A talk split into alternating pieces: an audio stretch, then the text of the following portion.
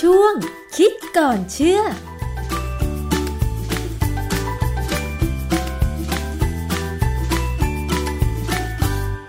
บกันในช่วงคิดก่อนเชื่อกับดรแก้วกังสดานนภัยนักพิษวิทยากับดิฉันชนาทิพไพรพงษ์เช่นเคยนะคะ วันนี้มาพูดถึงกรณีการดื่มเครื่องดื่มแอลกอฮอล์แล้วมีแอลกอฮอล์ในเลือดนะคะ คุณผู้ฟัง ซึ่งตอนนี้กฎหมายไทยค่ะ ถ้ามีการเป่า นะคะณนะจุดตรวจที่ตำรวจตั้งจุดตรวจว่าเกิน 50 มิลลิกรัมเปอร์เซ็นต์ถือว่าผิดกฎหมายและถือว่าไม่สามารถควบคุมรถได้ ซึ่งอาจจะเป็นอันตรายกับผู้ร่วมทางทำให้เกิดอุบัติเหตุได้ใช่ไหมคะ แต่ทีนี้คนเราเนี่ยดื่มเครื่องดื่ม แอลกอฮอล์ชนิดเดียวกัน เหมือนกันระยะเวลาเท่ากัน จะมีปริมาณแอลกอฮอล์ในเลือดจนทำให้ไม่สามารถควบคุมร่างกาย หรือควบคุมการขับรถได้เท่ากันหรือเปล่า เรื่องนี้ในทางพิษวิทยาเนี่ยนะถ้ามีผลถึงการขับขี่เนี่ยจะมีการตรวจสอบตรงนี้ได้ยังไงนะคะ ไปถามกับอาจารย์แก้วค่ะ อาจารย์คะเรื่องของปริมาณแอลกอฮอล์ในเลือด สูงหรือไม่สูง หรือจนส่งผลทำให้คนคนนั้นเนี่ยไม่สามารถควบคุมร่างกาย หรือควบคุมรถ เพื่อป้องกันไม่ให้เกิดอุบัติเหตุได้เนี่ยเขาวัดหรือเขามองกันยังไงคะอาจารย์ ครับ คือตามกฎหมายเลยนะ เราเวลาเราเข้าให้เป่าเครื่องวัดแอลกอฮอล์ในลมหายใจเนี่ยเขากำหนดไว้ที่ที่ห้าสิบมิลลิกรัมเปอร์เซ็นต์ตัวเลขมันจะขึ้นมาให้เห็นเลยค่ะนะถ้าเกินห้าสิบตำรวจเขาก็จะปรับเลยสั่งปรับนะฮะถ้าต่ำกว่าห้าสิบเขาก็จะปล่อยไปแต่ความจริงไอ้ห้าสิบเนี่ยมันเป็นแค่ตัวเลขเฉลี่ยของคนทั่ว ๆ ไปนะฮะคนบางคนเนี่ยนะแค่ยี่สิบกว่าก็แย่แล้ว นะแต่ว่าถ้ากฎหมายบอกว่ายี่สิบกว่า แล้วไม่โดนไม่ถูกปรับเนี่ยปล่อยให้ขับออกไปเนี่ยอันนั้นจริงก็เสี่ยงเหมือนกันนะฮะคือตัวเลขห้าสิบมิลลิกรัมเปอร์เซ็นต์เนี่ยมันมีที่มา ผมจำได้สมัย ผมยังค่อนข้างจะหนุ่มอยู่นะคือยี่สิบกว่าปีที่แล้วเนี่ยตอนนั้นยังไม่มีตัวเลขพวกนี้ ก็มีท่านรองผู้บังคับการนิติเวชตำรวจ ท่านท่านเป็นสมาชิกสมาคมพิษวิทยาแห่งประเทศไทยที่ผมก็เป็นกรรมการอยู่ ท่านก็ดำริทำเรื่องนี้อยู่นะฮะเสร็จแล้วขณะที่ท่านทำเนี่ย ผมไม่ได้เข้าไปยุ่งหรอกเพียงแต่ว่าตอนที่ท่านทำข้อมูลเสร็จแล้วเนี่ย ท่านต้องการที่จะหาตัวเลขที่เป็นสถิติที่เหมาะสมค่ะ ผมก็เลยช่วยหานักสถิติไปช่วย ในการคำนวณในการประเมินนะฮะท่านก็เล่าให้ฟังว่าตัวเลขที่เป็นไอ้ข้อมูลดิบเนี่ยได้อย่างได้อย่างไร วิธีทำก็คือ ท่านให้คนเนี่ยมาดื่มเหล้าดื่มเหล้าแล้วก็รู้ว่าปริมาณแอลกอฮอล์เนี่ยเท่าไหร่นะฮะแล้วก็ให้ไป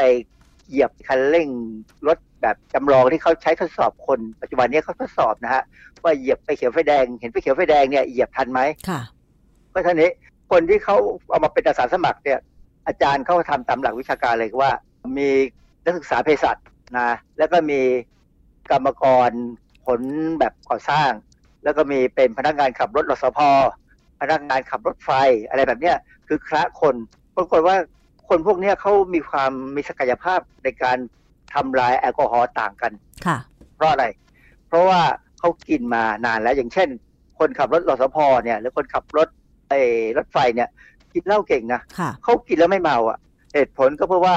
เขากินแต่ยังหนุ่มๆในขณะที่ถ้าเป็นนักศึกษาเภสัชเนี่ย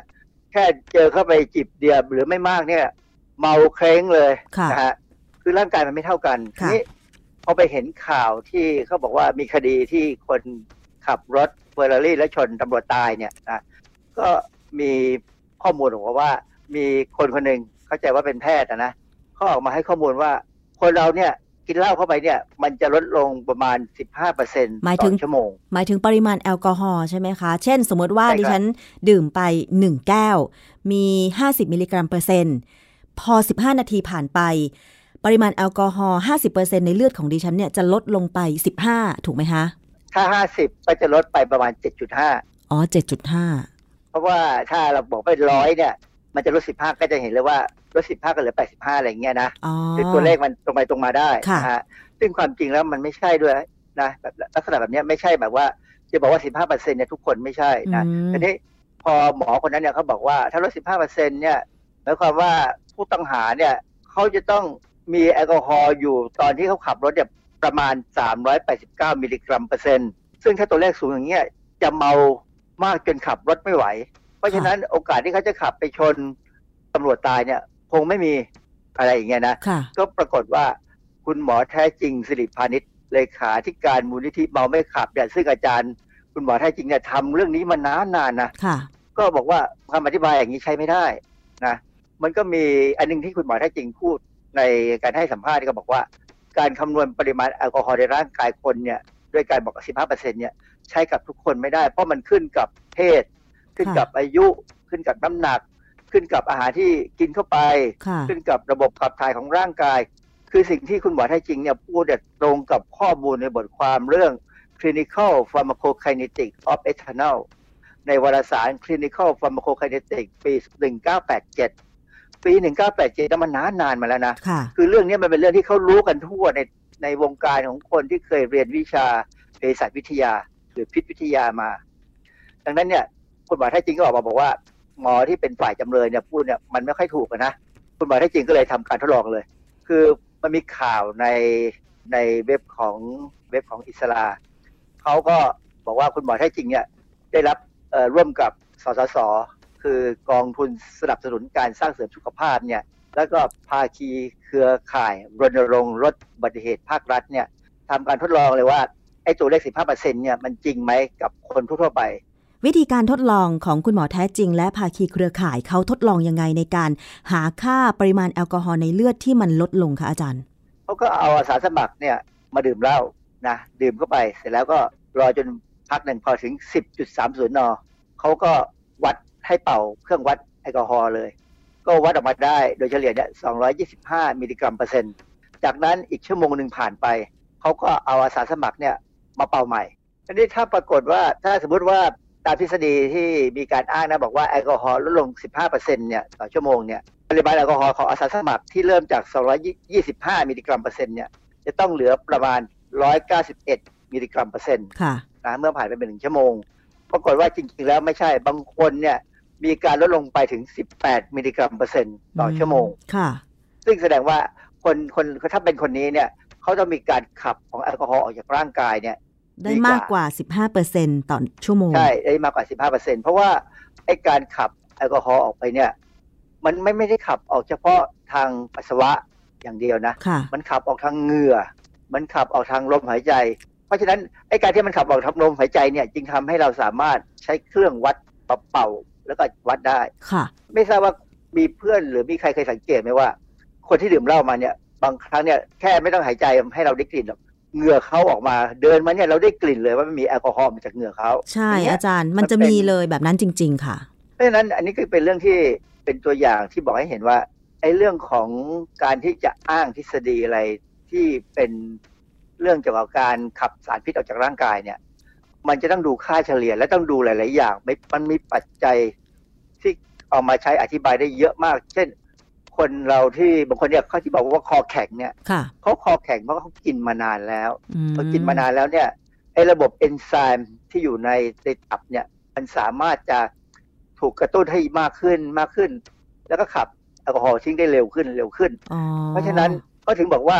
คนที่กินเหล้าเนี่ยถึงติด พอติดก็ต้องเพิ่มปริมาณเข้าไปเรื่อยค่ะๆแต่ถึงจุดหนึ่งเนี่ย คนนั้นก็จะกลายเป็นมีอาการแอลกอฮอลิซึมคือเลิกเหล้าไม่ได้นะ แล้วแต่ว่าไอ้การกินเหล้าเนี่ยเหล้ามันจะทำลายเซลล์ตับค่ะ เพราะฉะนั้นคนที่กินเหล้ามากๆ ก็จะกลายเป็นโรคตับแข็งอืมถ้าเขากินเหล้ามาก แต่ว่าถ้ากินเหล้ามาก แต่ว่ากินกับแกล้มด้วย และกับแกล้มนั้นมีสารพิษจากเชื้อรา เช่น aflatoxin มีสารพิษจากการปิ้งย่างรมควัน PAH เนี่ยนะ โอกาสที่เขาจะเป็นตับแข็งจะน้อยลงค่ะแต่เขาจะเป็นมะเร็งตับแทนอ๋อคือเขามีทางเลือกเลย คนที่กินเหล้าเนี่ยมีทางเลือกตายอือฮึจะตับแข็งก็ได้ หรือจะเป็นมะเร็งตับก็ได้ ขึ้นอยู่กับวิธีการกินว่าจะกินเพียวๆกินอย่างเดียว หรือจะกินกับกับแกล้มค่ะ อาจารย์คะถามนิดนึงค่ะ เรื่องของการขับแอลกอฮอล์ออกจากเลือดเนี่ยค่ะ นอกจากทางปัสสาวะ ทางลมหายใจ ทางเหงื่อต่างๆแล้ว ซึ่งปริมาณของแต่ละคนเนี่ยขับไม่เท่ากัน แต่ทีนี้ว่า ถ้าคนคนหนึ่งที่ดื่มมานานกับดื่มไม่นานเนี่ยค่ะ การขับจะเป็นยังไง คนไหนจะขับออกได้มากกว่ากัน คนที่ดื่มมานานเนี่ยจะขับได้เร็วกว่าค่ะเพราะว่าเขาเขาเหมือนกับการฝึกออกกำลังกายเหมือนเอ็กซ์ไซส์มาแล้วอืคือมร่างกายมนุษย์เราเนี่ยแม้กระทั่งยานะค่ะอย่างยานอนหลับเนี่ย เวลากินไปเนี่ยสมมติเรากินเม็ดแรกเราหลับภายในสิบนาที เม็ดที่สองที่สามที่สี่พอเม็ดที่สิบ อาจจะกินเข้าไปหนึ่งเม็ดต้องใช้เวลาเป็นหนึ่งชั่วโมงถึงจะหลับค่ะร่างกายมันเริ่มดื้อแล้วคือมันมีความสามารถในการขับเร็วขึ้นอืมฮะเพราะฉะนั้นคนที่กินยานอนหลับเนี่ย ก็จะต้องเพิ่มขนาดของยาค่ะดังนั้นเขาถึงไม่แนะนำให้คนกินยานอนหลับเป็นประจำค่ะคือกินได้ถ้าจำเป็นจะต้องรีบหลับ หรือว่าบางคนที่มีปัญหาเนี่ยหลับความจริงการนอนไม่หลับเนี่ยมันไม่ได้ขึ้นอยู่กับว่าเราเป็นอะไรหรอกเราคิดมากเท่านั้นเองมันสมองมันไม่ยอมไม่ยอมหยุด อาจารย์เพราะฉะนั้นแสดงว่าคนที่ดื่มเครื่องดื่มแอลกอฮอล์ในปริมาณที่ต่างกัน อาจจะมีอาการมึนเมาไม่เท่ากันด้วย ความสามารถในการทรงตัวควบคุมร่างกาย ควบคุมรถก็ไม่เท่ากันด้วย อันนี้มันจะดูจากอะไรได้อาจารย์เออมันดูยากมันดูเราให้เราเราก็ไม่รู้ว่าเขาเริ่มกินเท่าไหร่เมื่อไหร่อือฮึนะอย่างเขาขับรถมาเนี่ย ก็ถ้าคนคออ่อนหน่อย อาจจะขับมาด้วยสี่สิบ คือฝรั่งเนี่ยเขาเขาใช้วิธีตรวจมาสมัยโบราณนะนะค่ะเขาใช้วิธีให้เดินบนเส้นขาวบนถนนน่ะบนถนนมันจะมีมีเส้นที่เขาตีไว้สีขาวหรือสีเหลืองอะไรก็ตามเนี่ยนะเขาจะให้เดินบนเส้นนั้น ถ้าเดินไม่ได้ก็แสดงว่าเมาอ๋อหรือค่ะไม่ก็ให้เดินบนขอบฟุตบาทถ้าเดินแล้วตกลงมาก็เมาค่ะไอ้ตำรวจก็เขียนไปสั่งเลยไอ้วิธีนั้นมันเป็นวิธีที่มันไม่มีมาตรฐานไงค่ะตอนหลังเขาเลยมาใช้วิธีการให้เป่าไอ้เครื่องวัดแอลกอฮอล์อันนี้คือมาตรฐานกว่าที่สุดใช่ไหมคะอันนี้อามันจารมาตรย์ฐาน มาตรฐานจากไอ้มาตรฐานกว่าว่า 50 มิลลิกรัมเนี่ยอย่างที่ผมบอกเลยไงว่า 30 มิลลิกรัมไม่ถูกจับ แต่เขาอาจจะเมามึนแบบไม่ค่อยรู้เรื่องเหมือนกันนั่นคืเลอยตอนสิขับรถมาโชคดีว่าไม่ชนใครค่ะแต่ออกจากด่านไปแล้วอาจจะไปชนก็ได้ แต่บางคนอาจจะมีปริมาณแอลกอฮอล์ในเลือดสูง 150 หรือ 200 แต่ก็ยังควบคุมรถได้ ปริมาณแอลกอฮอล์เท่าไหนที่ไม่สามารถควบคุมอะไรได้เลยอาจารย์ มันต้องเป็น4 500มิลลิกรัมขึ้นไปแล้วมั้งนะที่อย่างของที่เขาเอามา สู้คดีกันอะ389มิลลิกรัมเปอร์เซ็นต์น่ะเขาบอกว่าบางคนเนี่ยสูงกว่านี้ยังสามารถขับมาที่ด่านให้ตำรวจจับปรับได้เลยโอ้โหค่ะ คือขับมาแล้วเฉยมากแต่ว่าเป่าว่าเกิน50อ่าฮะตำรวจก็จับปรับได้นะค่ะฮะเพราะฉะนั้นโดยสรุปแล้วปริมาณแอลกอฮอล์ในเลือดเนี่ยนะคะ มันจะทำให้ความสามารถในการทรงตัวหรือขับรถอะไรได้ มันขึ้นอยู่กับอะไรคะอาจารย์ มันขึ้นอยู่กับพันธุกรรม ของคนคนนั้นหนึ่งนะพันธุกรรมของคนบางคนเนี่ยสามารถจะขับแอลกอฮอล์ได้โดยธรรมชาติของเขาเลยนะฮะบางคนกินเหล้าไงก็ไม่เมา บางคนกินนิดเดียวก็เมาเป็นแบบหัวทิ่มเลยนะพันธุกรรม อันที่สองคือขึ้นอยู่กับว่าเขากินมานานแค่ไหนแล้ว ถ้าเขาดื่มแอลกอฮอล์มาเป็นประจำค่อยๆเพิ่มขึ้นเรื่อยๆเนี่ยนะฮะเขาก็จะขับได้เก่งขึ้นแต่ถึงจุดหนึ่งเขาก็จะเป็นโรคพิษสุราเรื้อรัง หรือเผลอๆอาจจะกลายเป็นตับแข็งหรือมะเร็งไปเลยค่ะนะฮะ อันที่สามคือเขากินเขากินเหล้าอย่างเดียว หรือกินกับอาหารอย่างอื่นด้วย คืออาหารบางอย่างเนี่ยมันก็ไปช่วยทำให้แอลกอฮอล์ออกฤทธิ์ช้าขึ้นอืมแต่ถ้าใครกินเหล้ากับอาหารหวานๆจะเมาเป็นบ้าเป็นหลังเลย เพราะอะไรคะ เพราะอะไร เพราะว่าในอาหารหวานๆเนี่ยมันจะมีน้ำตาล ซึ่งร่างกายเนี่ยระบบการที่มันจะเปลี่ยนแปลงแอลกอฮอล์กับเปลี่ยนแปลงน้ำตาลเนี่ยมันคล้ายกันมันใกล้กันมาก ร่างกายจะเลือกเปลี่ยนแปลงน้ำตาลไปเป็นพลังงานก่อน เพราะฉะนั้นก็ส่งผลให้แอลกอฮอล์เนี่ยค้างอยู่ในร่างกายทำให้เมานานกว่าปกติ อ๋อ ค่ะ เพราะฉะนั้นคนที่ดื่มบางคนที่ชอบดื่มเหล้ากับน้ำอัดลม มันก็จะผมเองก็เมาชอบนะนานกว่าปกติ คือถ้าผมจะต้องดื่มเนี่ยนะผมจะบอกว่าเอามานิดนึงแล้วเติมน้ำอัดลมเอาก็ได้ ค่ะ ก็มันอร่อยดีอะ มันหอม มันคือมันมีมันอย่างงี้ คือแอลกอฮอล์เนี่ยมันจะทำปฏิกิริยากับกรดที่อยู่ในน้ำอัดลม ทำให้สารได้สารที่เราเรียกว่าเอสเตอร์ ซึ่งมีกลิ่นหอมค่ะ แล้วเราจะรู้สึกอร่อยอืมผมก็ดื่มนิดหน่อย ผมผมเป็นคนดื่มเหล้าไม่ได้เพราะว่าผมเมาง่ายอ่าผฮะมก็เลยรู้ตัวผมจะไม่ไปดื่มเหล้าที่ไหน ยกเว้น ถ้ามีใครเกิดมาที่บ้านแล้วเขาเอาเหล้ามานิดๆหน่อยๆผมก็บอกอะลองดูก็ได้ล้างล้างฆ่าเชื้อโรคหน่อยค่ะ